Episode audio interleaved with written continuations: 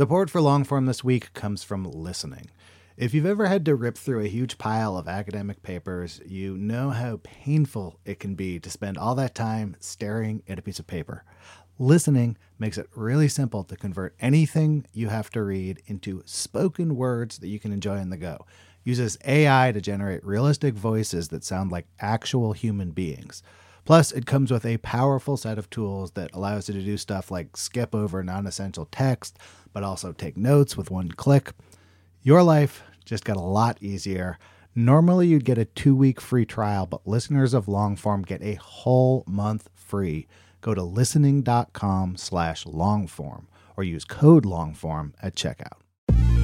From pesos to pounds, euros to yen, Wise can help you manage your money in different currencies. With Wise, you can send money to your cousin in Australia with ease, travel internationally without having to brave an airport currency exchange desk, and take away the guesswork that goes along with converting currencies. Wise lets you send and spend money worldwide at the real time mid market exchange rate, all without any hidden fees. Join 16 million customers already using Wise worldwide. To learn more about how a Wise account could work for you, download the app or visit wise.com. That's wise, W I S E dot com. Wise.com.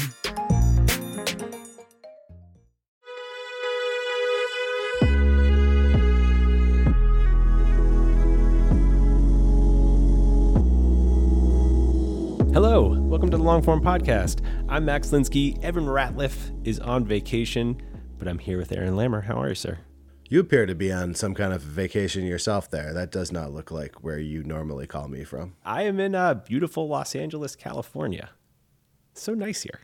Who is on the program? This week on the program, I talked to Sam Sanders. Sam Sanders is, uh, or was, I should say, a longtime NPR host. He hosted the Politics podcast, and then for the last couple of years, he's hosted a show called It's Been a Minute. But he has left NPR, and he just launched. In fact, he launched it the day we talked. A new podcast called Into It for Vulture. It's a culture show, and we talked about starting something new and leaving NPR. It's always fun to have these conversations with people on the day that something launches. You know, it's like an exciting moment. And Aaron, we did it in person, rare in person interview. I would say I don't think I've done an in-person interview since COVID, other than the time that Evan came to my house to interview me, which doesn't really count. So I envy you. That sounds delightful. Everything about this setting and setup uh, seems delightful. We should say, for full disclosure, this show is produced in partnership with Vox Media. I believe they also produce the Vulture show that Sam Sanders, is that correct? New York Magazine, part of Vox, Vulture, part of New York Magazine. This is two Vox shows, it's the same family here. Consider it disclosed. Here is Max with Sam Sanders.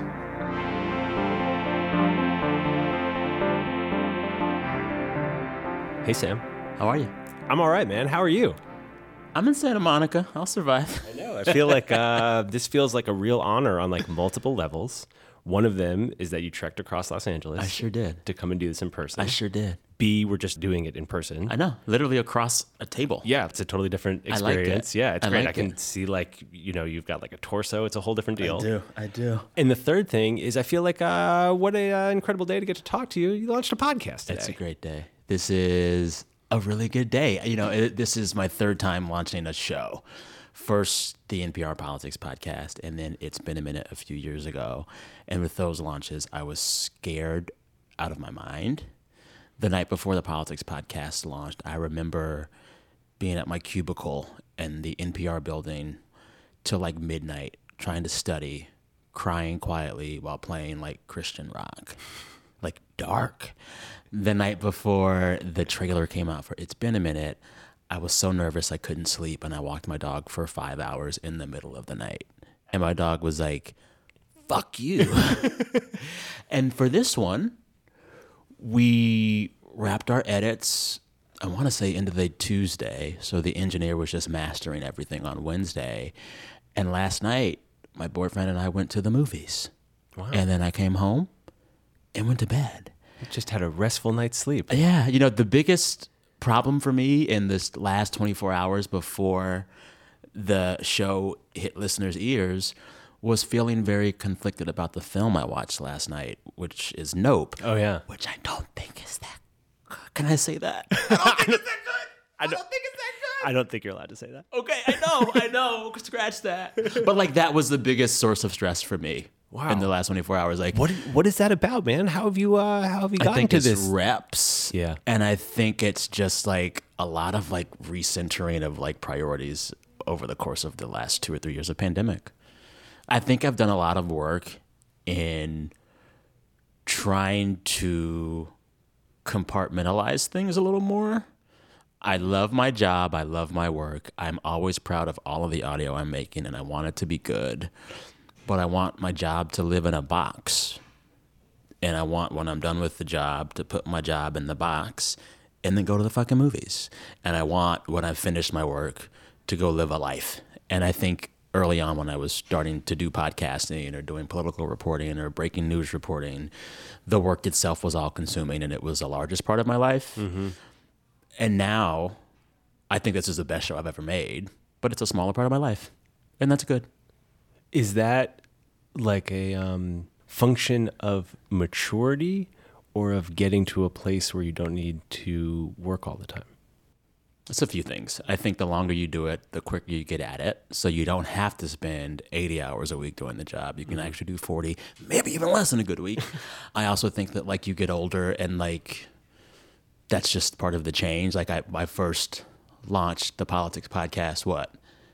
November 2015, almost seven years ago. Mm-hmm. I'm about to be 38. Let's say I was 30, I was like 32, 31 then. So I'm just like a different person. But also I think like the pandemic and my journey through pandemic, it was a lot of isolation, a lot of individual solo travel, a lot of being in different parts of the country and the world and sitting still and having a lot of time to think. Hmm. And just, you know, this is I'm I'm not new to be saying this and everyone kind of had this journey, but like what really fucking matters. Yeah. And like my work will always matter to me because I get to do a job that I love to do and I really believe in it, but it's work. It's work.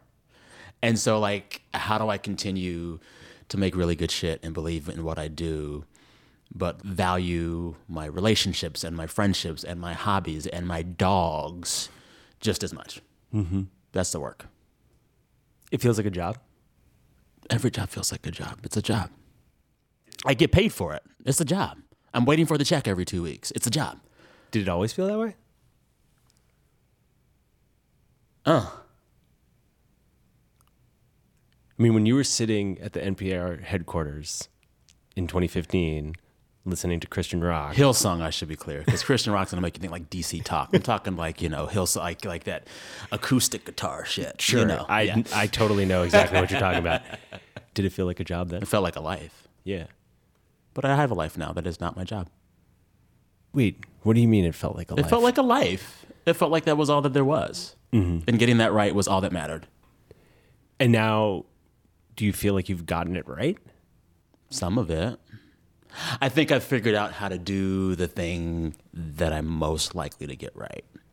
I think a lot of what I was doing in the first several years of my career in journalism was like seeing what stuck. Mm-hmm. I was always kind of a generalist.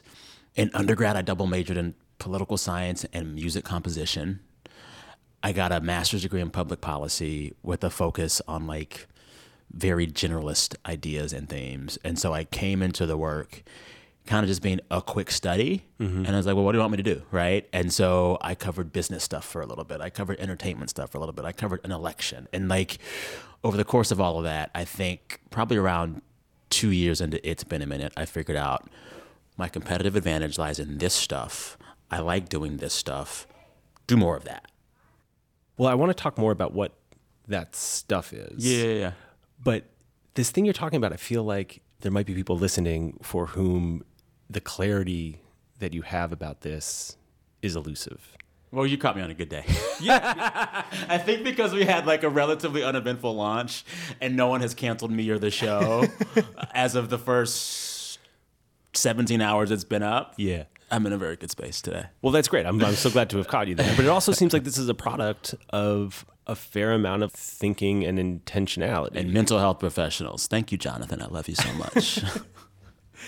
I want to understand a little bit better how you got there because I think it is difficult, particularly if you're like a young journalist, young creative person many people have had the Hillsong experience. And to get to a place where you're like, yeah, all right, I left the only place I've ever done this work. Mm-hmm. To me, from the outside, I was like, wow, it's a big move Sam made. Hmm. There's risk and challenge and exciting new stuff and all of this in there. And to be at a place where you're like, this has to have equal balance with my boyfriend and dogs Yeah. and everything else. How do you do that? How do you get there? series of disappointments. you you need to like see your job let you down enough to let you know that it can't be your everything. Mm-hmm. And I'm not saying that as a personal attack against any place that I've worked for, but a good mentor of mine told me years ago, the company can never hug you back. It's not a person. And you have to have a certain number of experiences where the company just doesn't hug you back before you realize you need to put the job in its right place and live your life. And I think there were a lot of moments, especially during the pandemic, where it's like, my job is not going to tuck me in at night. my job is not going to go on vacation with me. My job is not going to remember big milestones in my life or what my favorite ice cream is. So, like, let your job be your job and let your life be your life. And I think it just takes years of doing the thing we all do in our 20s where our jobs are our life before we see how we need to put it in its right place. So I guess what I'm saying is time. I mean, there's also this like question of identity too. I think for many people in the industry in which we work, your job is who you are. Yeah. After I had been hosting podcasts at NPR for a while, even people close to me would say NPR Sam Sanders to me. And I was just like, at first it's cute, and then you're like, no, that's weird. Yeah. That's weird, right? And so I want to develop and cultivate and maintain a personal life and a professional existence where, like, I'm a sentient being, whether I'm working here or there or wherever. And I'm like my own person, you know? Yeah. No, I do know. You make it sound so simple. It's not simple. It seems very hard to me. I think it's just like it's just fucking time. Yeah. It's time. Like I've been doing this shit now. Chris, I'm great, better, blah, blah. but like I, I was at NPR.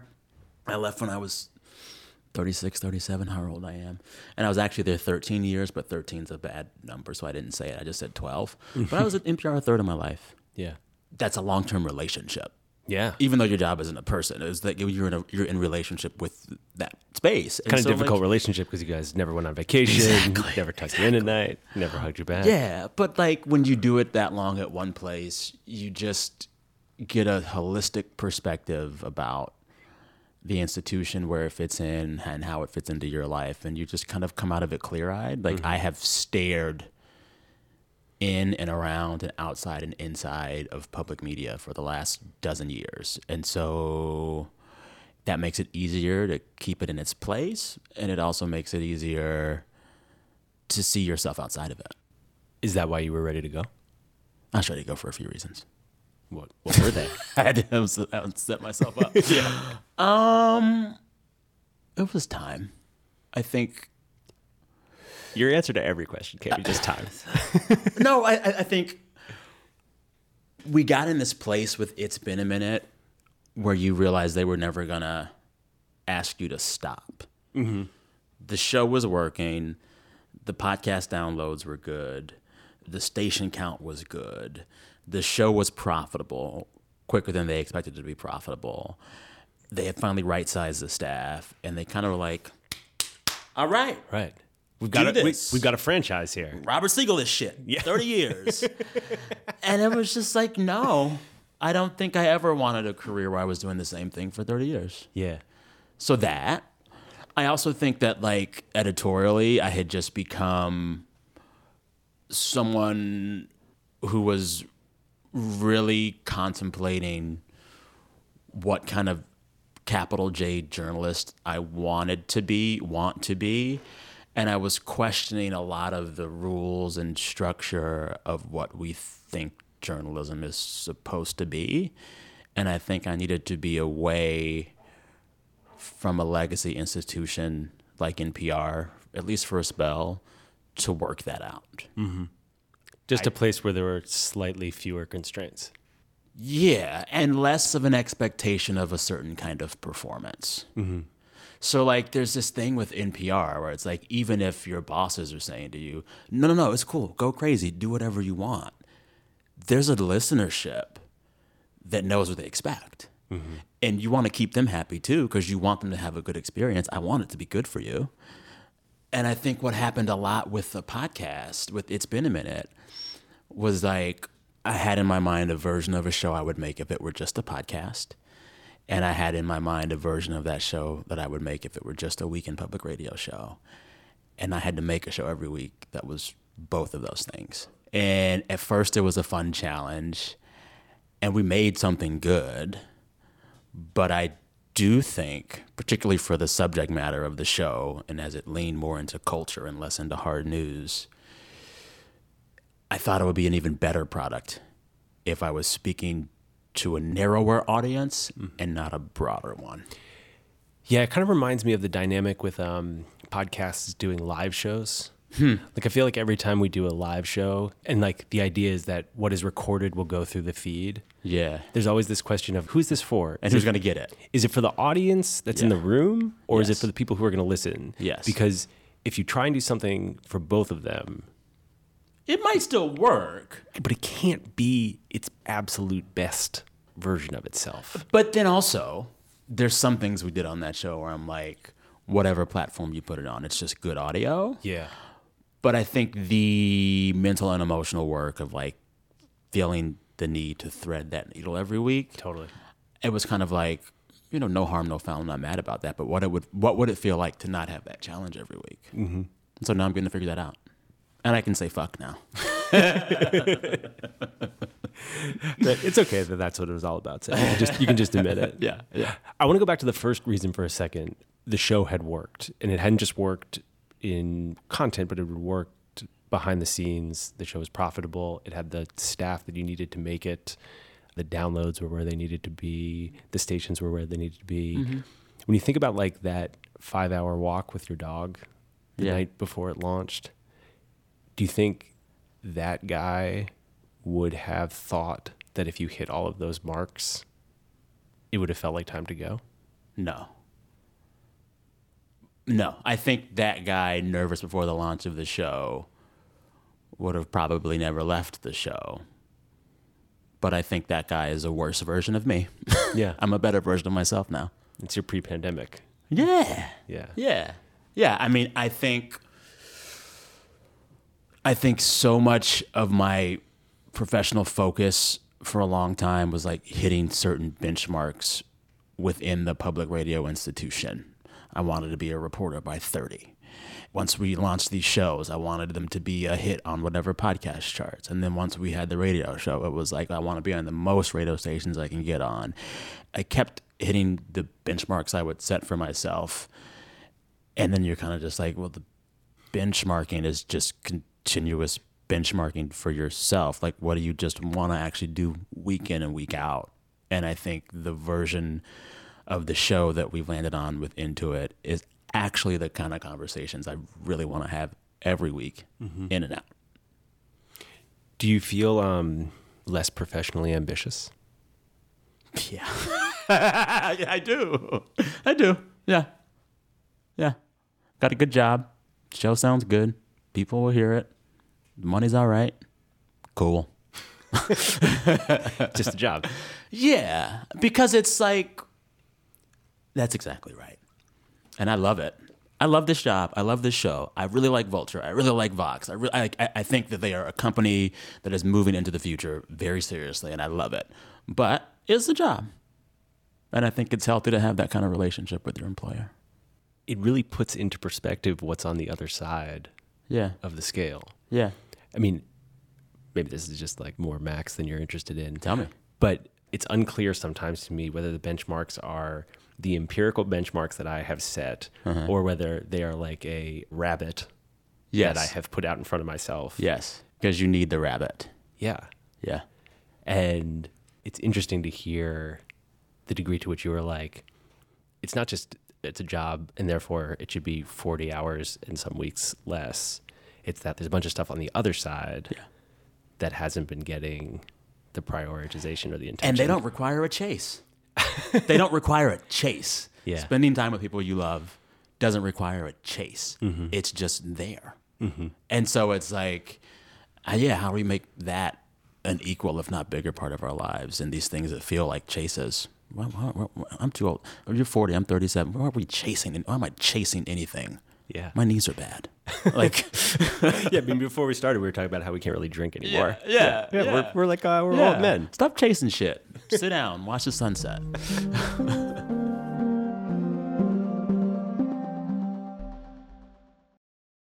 Support for Longform this week comes from listening.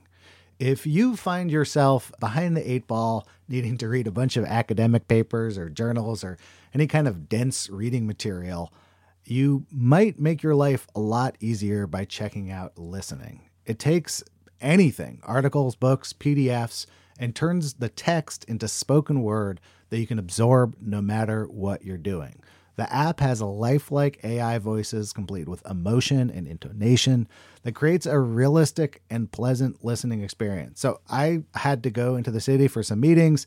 I needed to review some PDFs, threw them in there, listened to them on the way. It was both pleasant and I kind of forgot that I wasn't like listening to a professionally done audiobook or something. Like very quickly, the voices sounded totally natural and human to me. This listening app might just transform how you consume reading material, and you can give it a shot yourself risk free. Now, normally you'd get a two week free trial, but listeners of long form get a whole month free. Go to listening.com slash longform or use the code longform at checkout. Listening. Your life just got a lot easier. Wise is the app that makes using different currencies easy.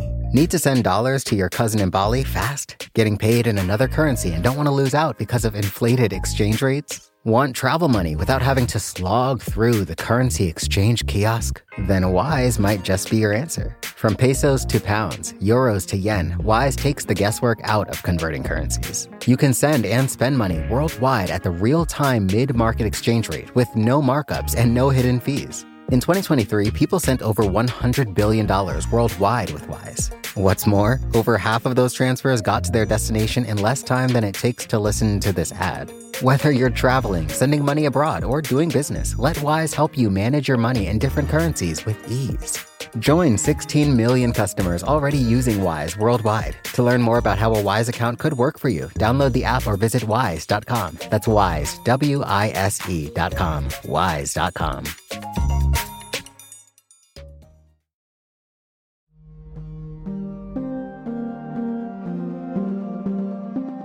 There's one other thing that you were talking about in terms of the NPR stuff, which I think is connected to this very healthy perspective that you appear to have shown up to this interview with, which is that, like, at least for the last couple of years, certainly since it's been a minute, you've been in the business of being Sam Sanders. And I wonder a little bit how you think about the person you are when microphones are turned on and who you are when you're looking at the sunset. Is there a gap there, and how do you think about that gap? Yeah, there's definitely a gap.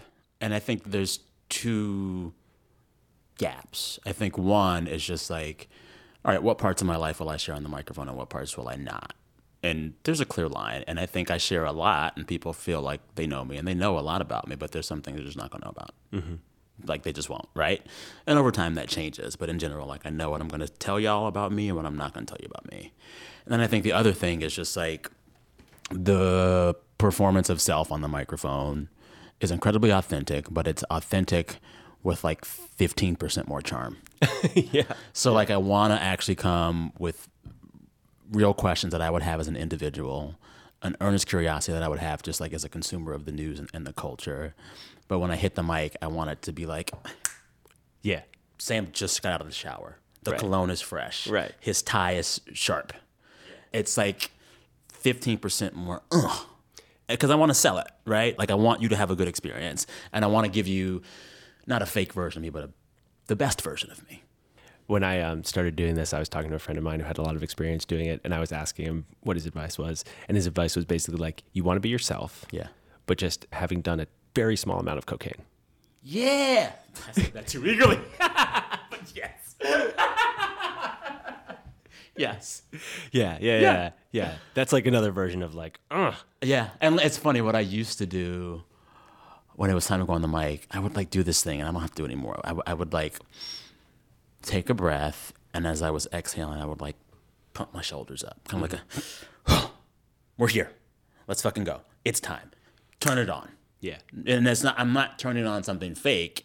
I'm like amping up the real, you know. Mm-hmm. And you just get better at it. When I started hosting both of the last shows, I was so superstitious.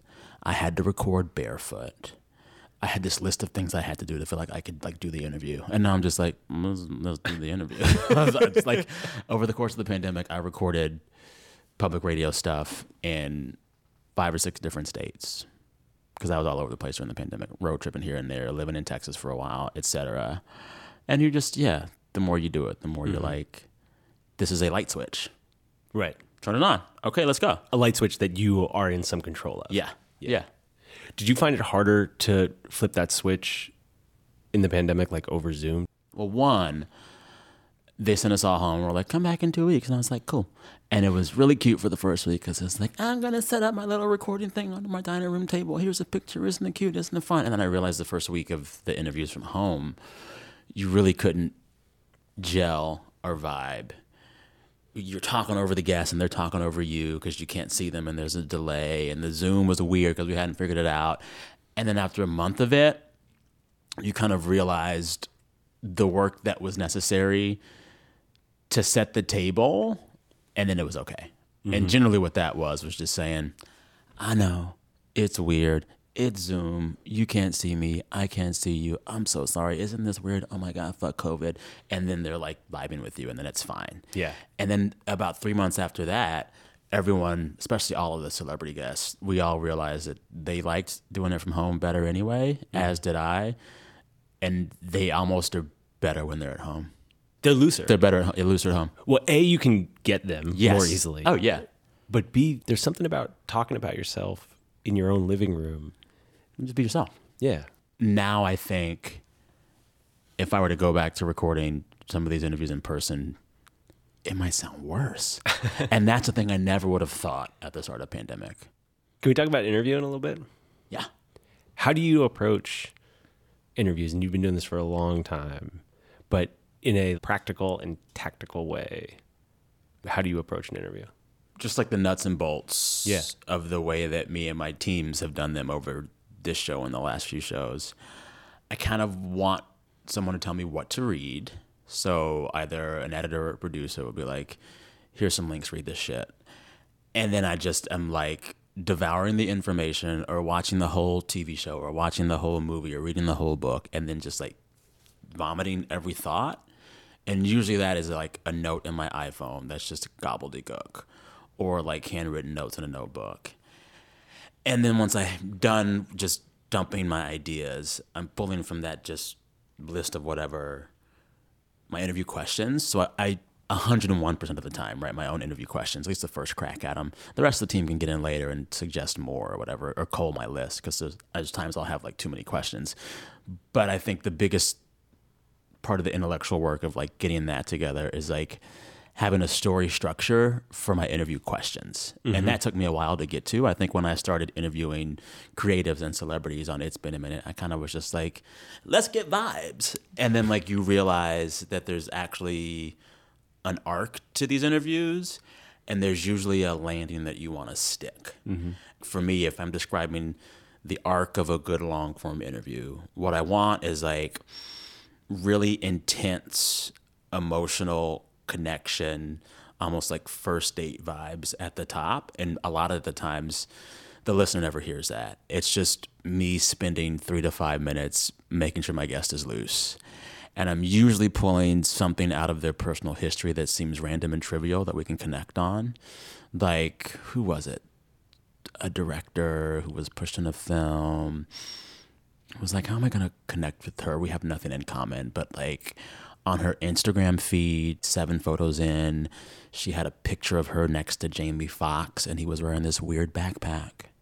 And so my open was like, I saw you hanging out with Jamie Foxx, that backpack, right? And then we just vibe on that for a while. And Jamie Foxx is so fun. And you knew like days before that you were going to start with the backpack? At least the day before. Yeah. And so I'm like, we're doing backpack, and that's going to give us, you know, the moment of that first meeting where you have to talk it out long enough before everyone's shoulders kind of settle. So once we've done that, then like the interview starts, and then that part of the interview is like getting my audience to the same place I am with this creative's work. So then that first third is just like setting up the work. Let's hear a bit of the album. Let's what is this role? Blah, blah, blah. And that's kind of those are pretty kind of one on ones. And that's like uh, lots of times that central question is like if I if I made you like tell our listeners what this thing was in like one minute or less, what would you say? Like just get it out there, right? Yeah.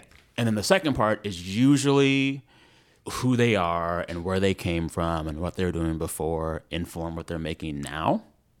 But the third part is like really the fun part, and that's where I feel like you're trying to get to a central idea or thesis or bigger idea, like about the work they're doing or about what the world should take from it. And a lot of times, especially as I've gotten more comfortable kind of just saying how I feel about some of this stuff, it'll kind of be like, well, here is my theory of your work. Mm-hmm. I think it actually means this. I think it symbolizes this in the greater s- scheme of things. Do you agree? Do you have a different theory? Let's hash it out, right? And then through that, we kind of stick this landing, even in a discussion of like a raucous comedy like Eric Andre's Bad Trip. We have gotten to a bigger idea. When for that chat, it was kind of like, what does it mean to approach the world of like prank comedy through a lens of color? It's usually white. He is not. And a lot of Bad Trip was just like black people doing these pranks mm-hmm. and black folks in the audience. How does that change it? And like, what is a big takeaway of that work? You know, so like when you get it right, Yeah. you're getting to some bigger idea. Mm-hmm. And there's always an arc of the questions to get you there. I've found in my experience.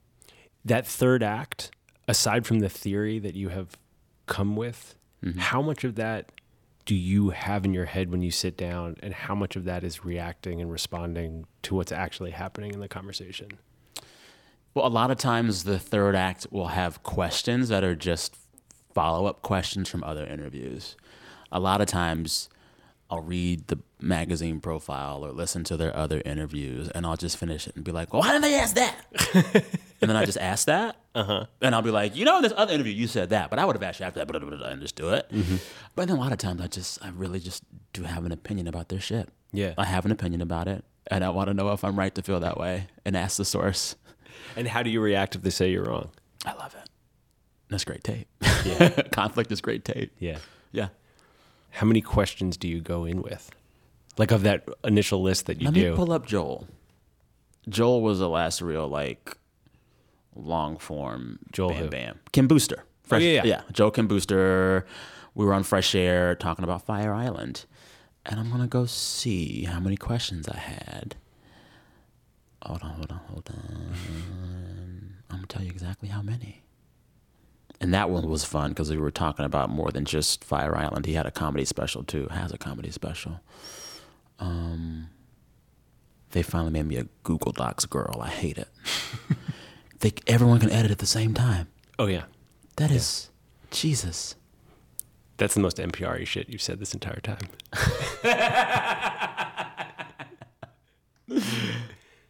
How so? I just feel like um, the world moved to Google Docs a while ago. Listen, I was in. Let me tell you, Newsflex. Newsflex. Did you ever use that? It's an internal NPR system that feels like it's from 1974. Is it from 1974? Because Newsflex like sounds like a name that would awful. come up. Been, Why uh, can't I find this doc? I'm gonna find it because now I have to know how many questions I asked that man. I'm gonna go to my Google Docs. There you go. Stop There's a- looking. stop looking at Newsflex, man. You're not there anymore. I'm not there anymore. I'm not there anymore. okay. One, two, three, uh, follow. Four, five, six, seven, eight, nine, 10, 11, 12, 13, 14, 15, 16, 17, 18, maybe like 20 questions. I think I might have asked 15. I think they kept 10. I, don't, I didn't listen to the final cut. But yeah, But you know inside of the interview, okay, skip that. Because a lot of times you're writing too many questions to make sure you get them to all of these points you think they should hit. But sometimes you ask the right question at first and they were giving you the answer to your next three or four questions. Right. In which case, just pivot. You just scrap those. Yeah, and then sometimes they just give you a curveball, and you're like, "Oh, we're going there. we're fucking going there." And then sometimes things just like come to you in the midst of the interview. But for the most part, you sort of know where you're going. Oh yeah, I know where I want to end up, mm-hmm. and it's less of like I need them to say this thing. It's more of I need the room to feel this way. Mm-hmm. I need the room to feel reflective and contemplative, and like we have arrived at something to chew over for a while. I want to give that to listeners. Do you get there every time? That's the goal. Probably not every time, but that's the goal. And the worst case scenario, I'll just write my conclusion and say it. I'm kidding. But sometimes I've done that. When you're trying to get there every time, mm-hmm. I mean, you can't get there every time. You can try. You can try. There's beauty in the work. So even if I don't get there, it's a fun exercise. If you can't get someone to really open up or connect with you, you don't feel deflated afterwards? It's usually fixed in post. Yeah. We had a really weird interview with Maya Rudolph when she was promoting whatever the last thing, not not Loot. This was a cycle before Loot. Mm-hmm. And I'm the world's biggest Maya Rudolph fan. I've even gone to see her Prince cover band called Princess. and I could just tell she was tired. She was having one of those press junket days. yeah. And so it never felt like the vibes got all the way there. But in post, you tighten the cut up and it was great. Add some tape, it was great. Hmm. It's going to be fine. If anything, sometimes the interviews need to get shorter. Yeah. But it's it- it's going to be fine. Also, these folks know how to play. This is a job. Mm-hmm. They want to sell it too. they want it to be good too. You know? I think there's some where what was the most I'm trying to think now what was the most deflating one? Can I say this? Yes. Oh no, can I say this? Yes. J Lo. Really? We got her at a weird time. It was it was one of her bad movies, not Hustlers. It was like one of those bad rom coms before Hustlers in that valley of her movie career, which went on for a while. But we got her, and we're proud to get the booking. But we got her on a junket day. I think they wanted to give us 15 minutes. I was like, you got to give us 45. I have to wait at the Beverly Hilton, whatever, for like hours, and she's late. Because of course she's late. She's busy.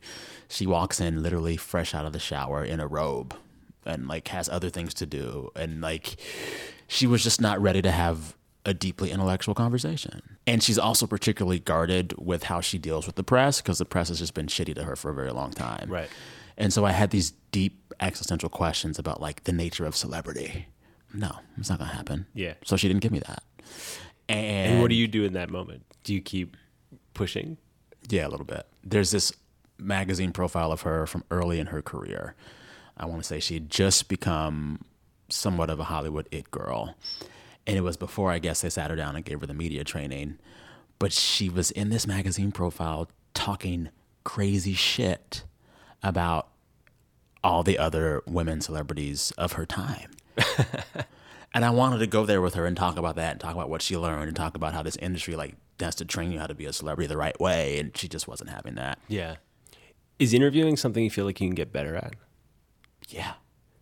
Do you think there is still lots of room for you to grow as an interviewer? Yeah, there are whole worlds that I can become more versed in. There are swaths of the population that I could get more comfortable talking to.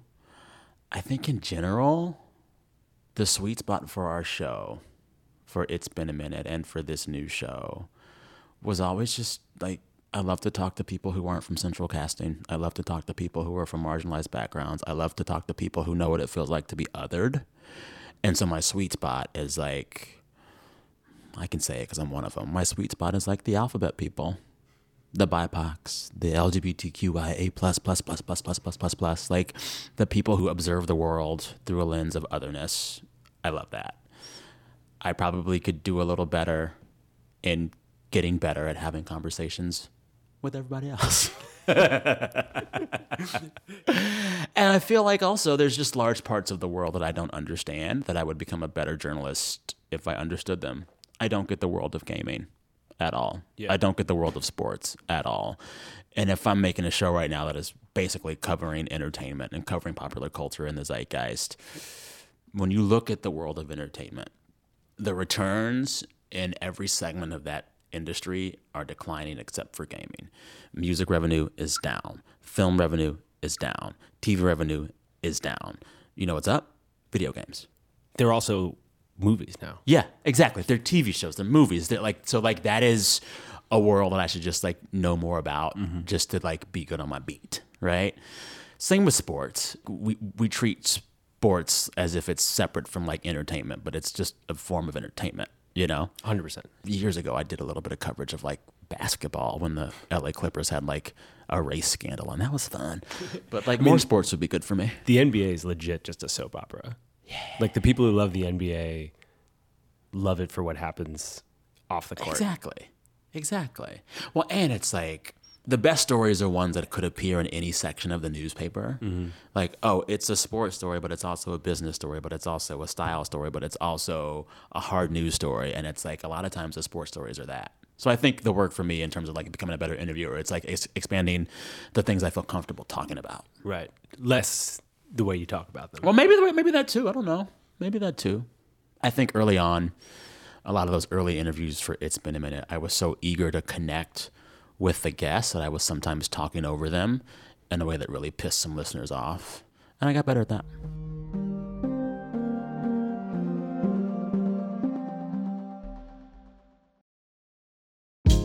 Hey, this is Scott Galloway, author, professor, entrepreneur, and most importantly, host of the Prop G podcast. We got a special series running on right now called The Future of Work, where I answer all your questions on surprise, the future of work. Questions including what are we missing when we work remotely, or how do we handle work life balance when a major opportunity comes knocking? From the provocative to the technical, we're offering insights you won't want to miss. So tune in to the future of work, a Prop G Pod special sponsored by Canva. You can find it on the Prop G Pod wherever you get your podcasts.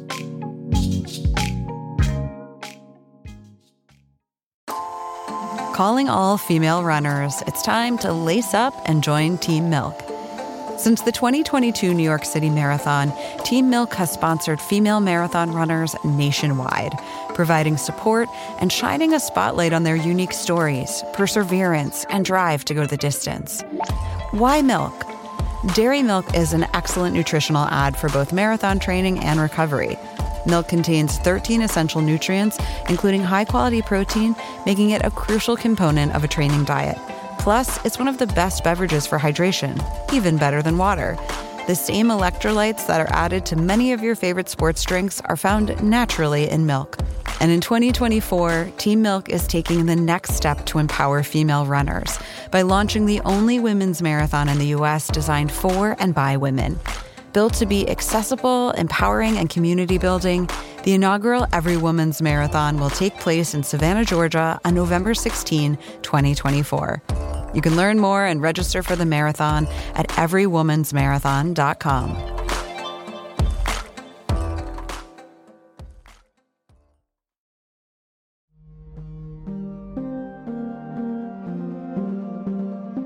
What about the new show is going to allow you to continue to to grow? What's going to be different about Into It than what you've done before? We're really trying to like reimagine what these media interviews should be and what they should do. So I can't reveal the guest yet because we haven't taped, but I think he's a solid yes, and we're gonna have it run in the next few weeks. But we're talking with a TV creator, writer about how he resists the impulse to continue to spin out IP when you have a thing that does well. He's a creator who has made very distinct projects that are perhaps most distinct for only being seven episodes long or nine episodes long.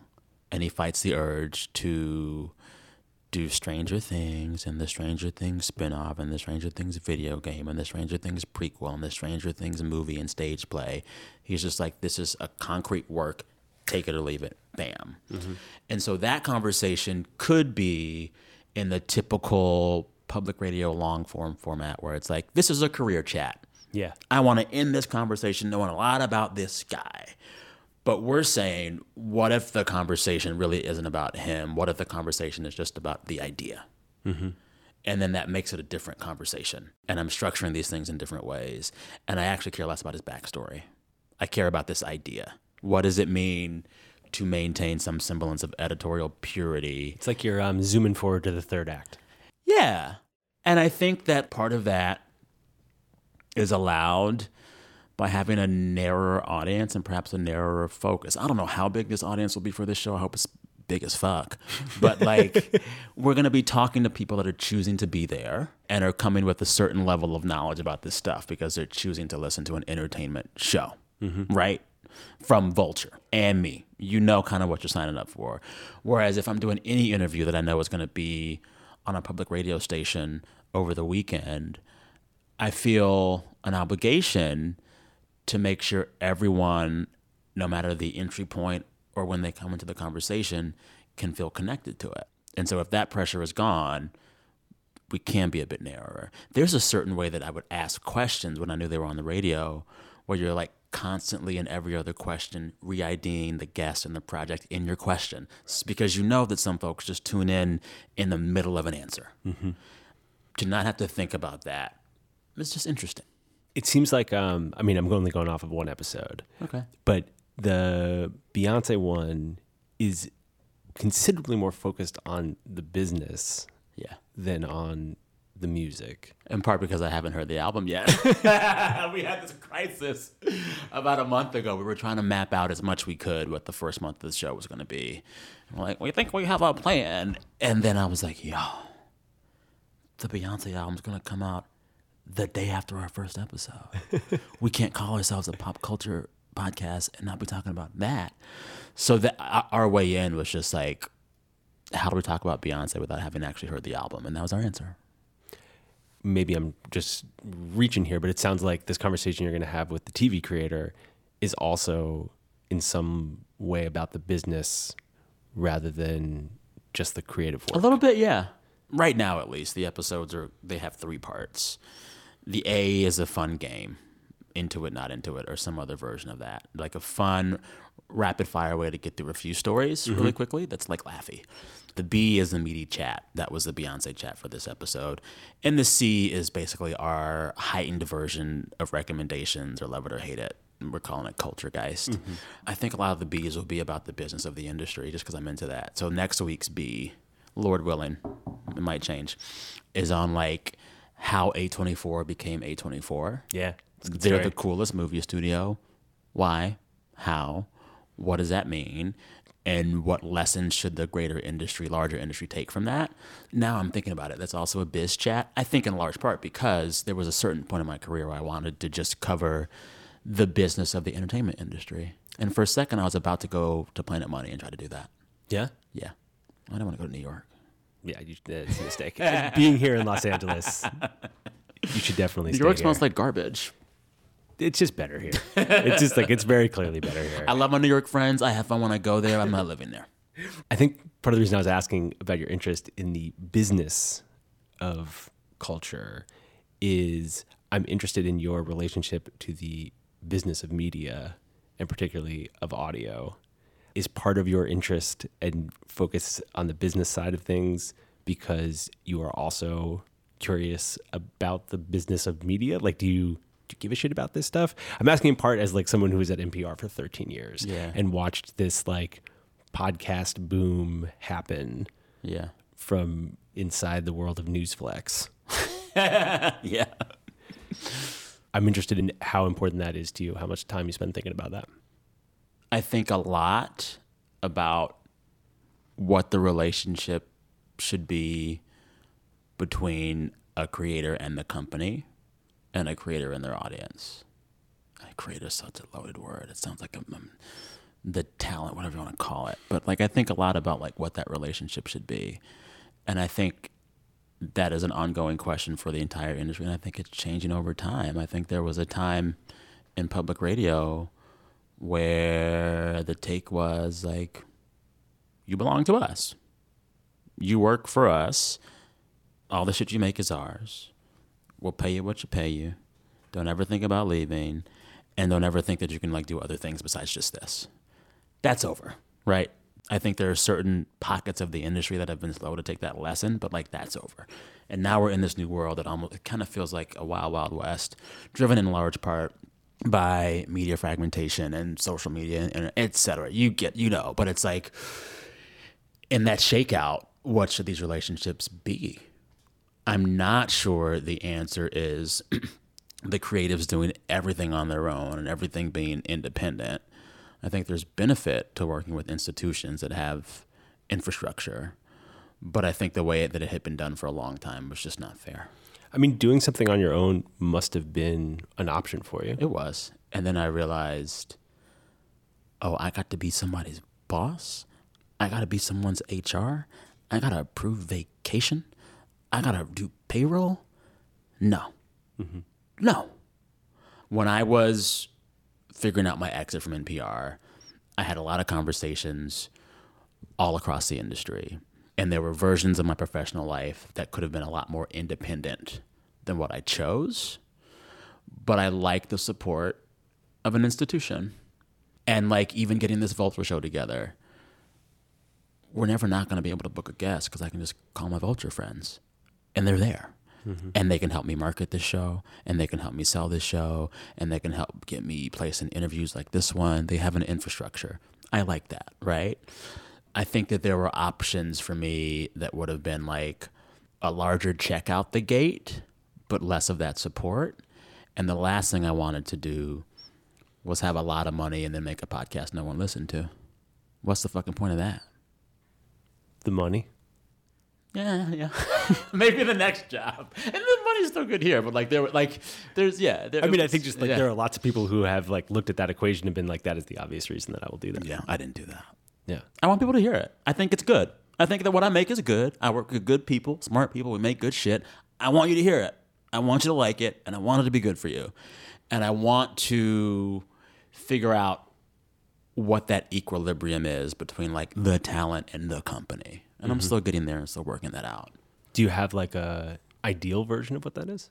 I think there's an emotional idea of what it is, and then there's like a paper and numbers idea of what it is. And like a lot of it is just kind of IP ownership questions. And I've never really been too obsessed with IP ownership questions just because the kind of show that I'm making right now is not going to become a movie.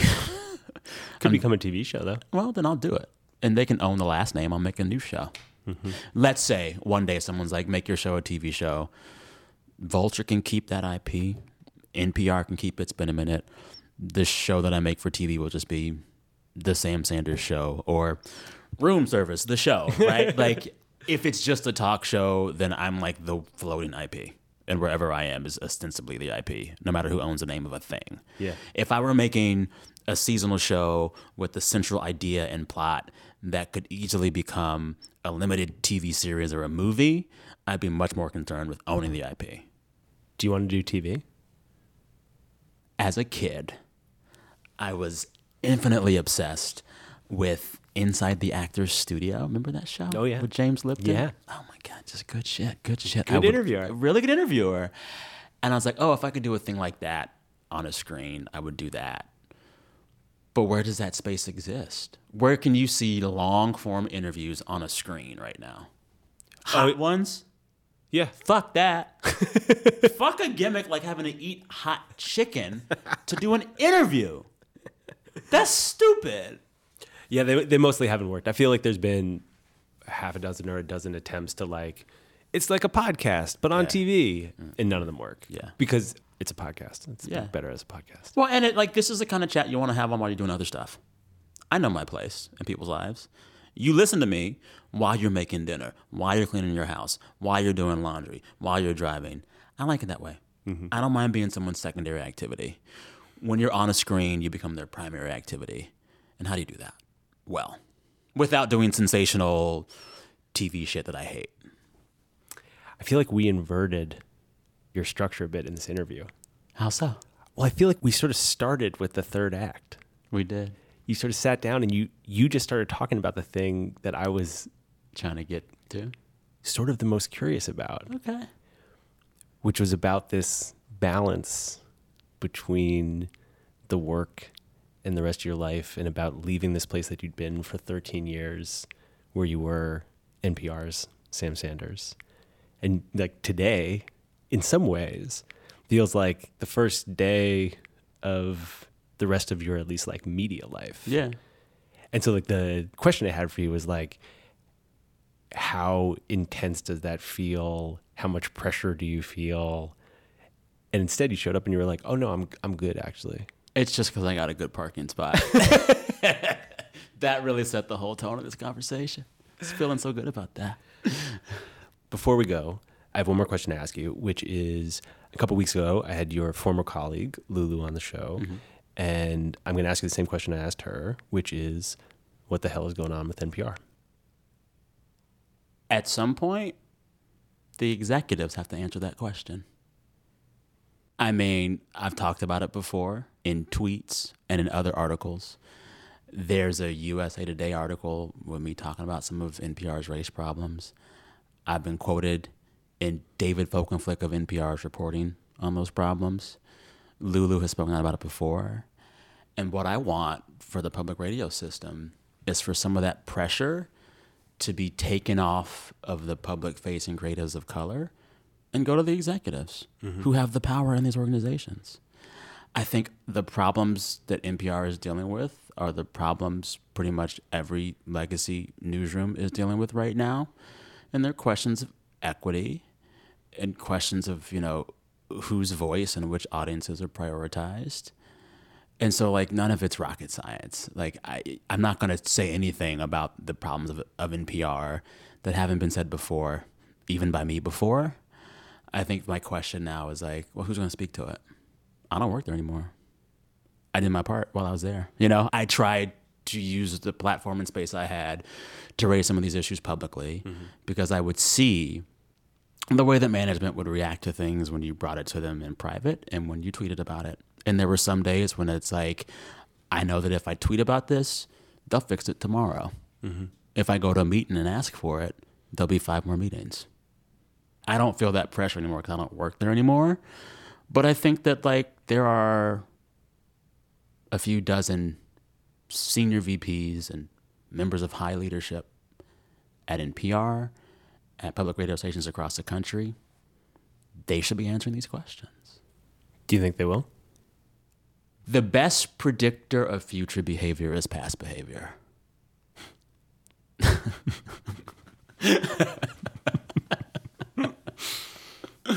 I also will say I've lived through several CEOs at NPR. I think John Lansing gets it. Mm-hmm. I like him. He means what he says, but he's one person in a very big system, and it's hard to turn a ship that big.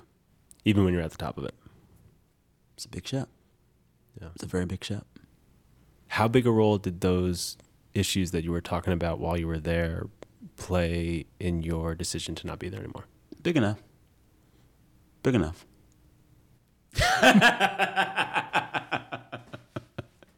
yeah. You know, I think I'm very wary about saying things that might get pickup in regards to that's the story of NPR's drama because mm-hmm. like what happens to someone like me if I get a series of headlines about that? It throws me off my game. It distracts me. Worst case scenario, I come out looking like the angry black man and I'm stereotyped. NPR is actually fine either way. Mm-hmm. NPR is really big and they're going to be fine whatever the case. And so at a certain point with these conversations, there's this pressure to clear the air and say it all. But there also needs to be a modicum of like self preservation. Yeah. But I am glad in every conversation that people still think to ask the questions. I think it's necessary.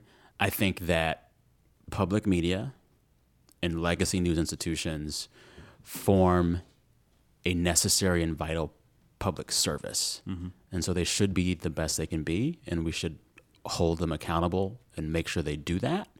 I think the question now is what is the best way to apply that pressure, and who do we apply it to?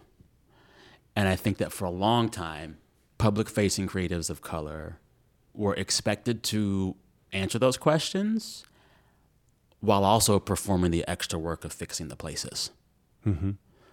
There's so many institutions across all kinds of industries where the very idea of DEI just means more work for the women and people of color and queer people because it's more panels and more committees and more outreach and this do that and do that and that stuff usually goes to the very people who are suffering in these systems and so like i want the work of dei to be something that's held by everyone in an institution like npr or the washington post or new york magazine mm-hmm.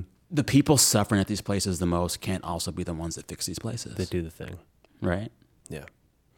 How does it feel for you personally to be out of the system?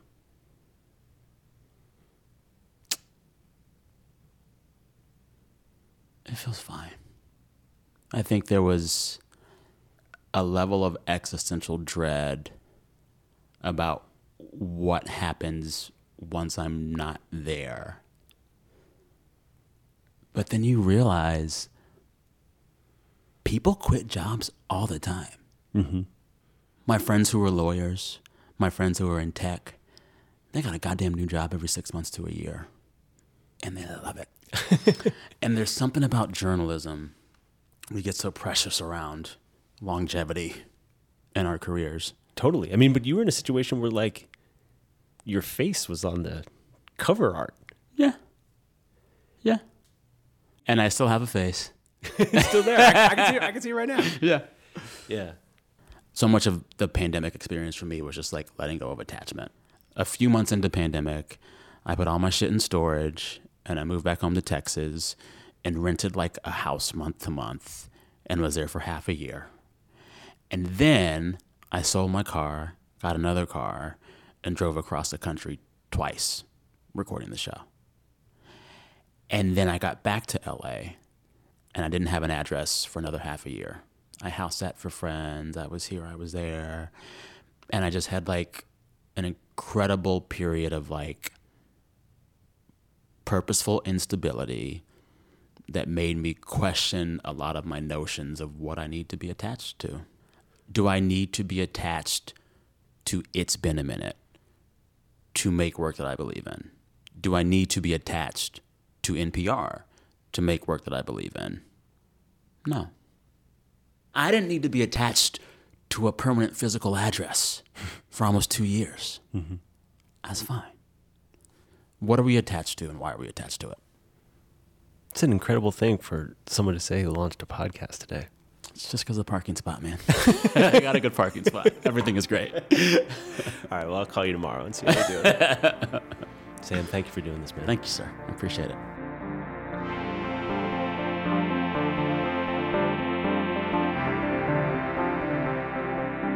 Thanks for listening to Longform. I'm Max Linsky. My co-hosts are Aaron Lammer and Evan Ratliff.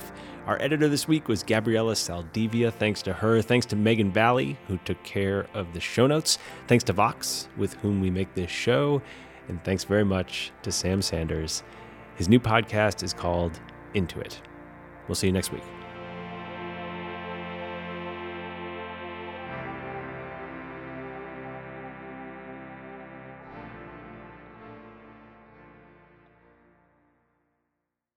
Support for Longform this week came from Listening. Listening makes it easy to convert written text to pleasant audio tracks that you can take in no matter what you're doing.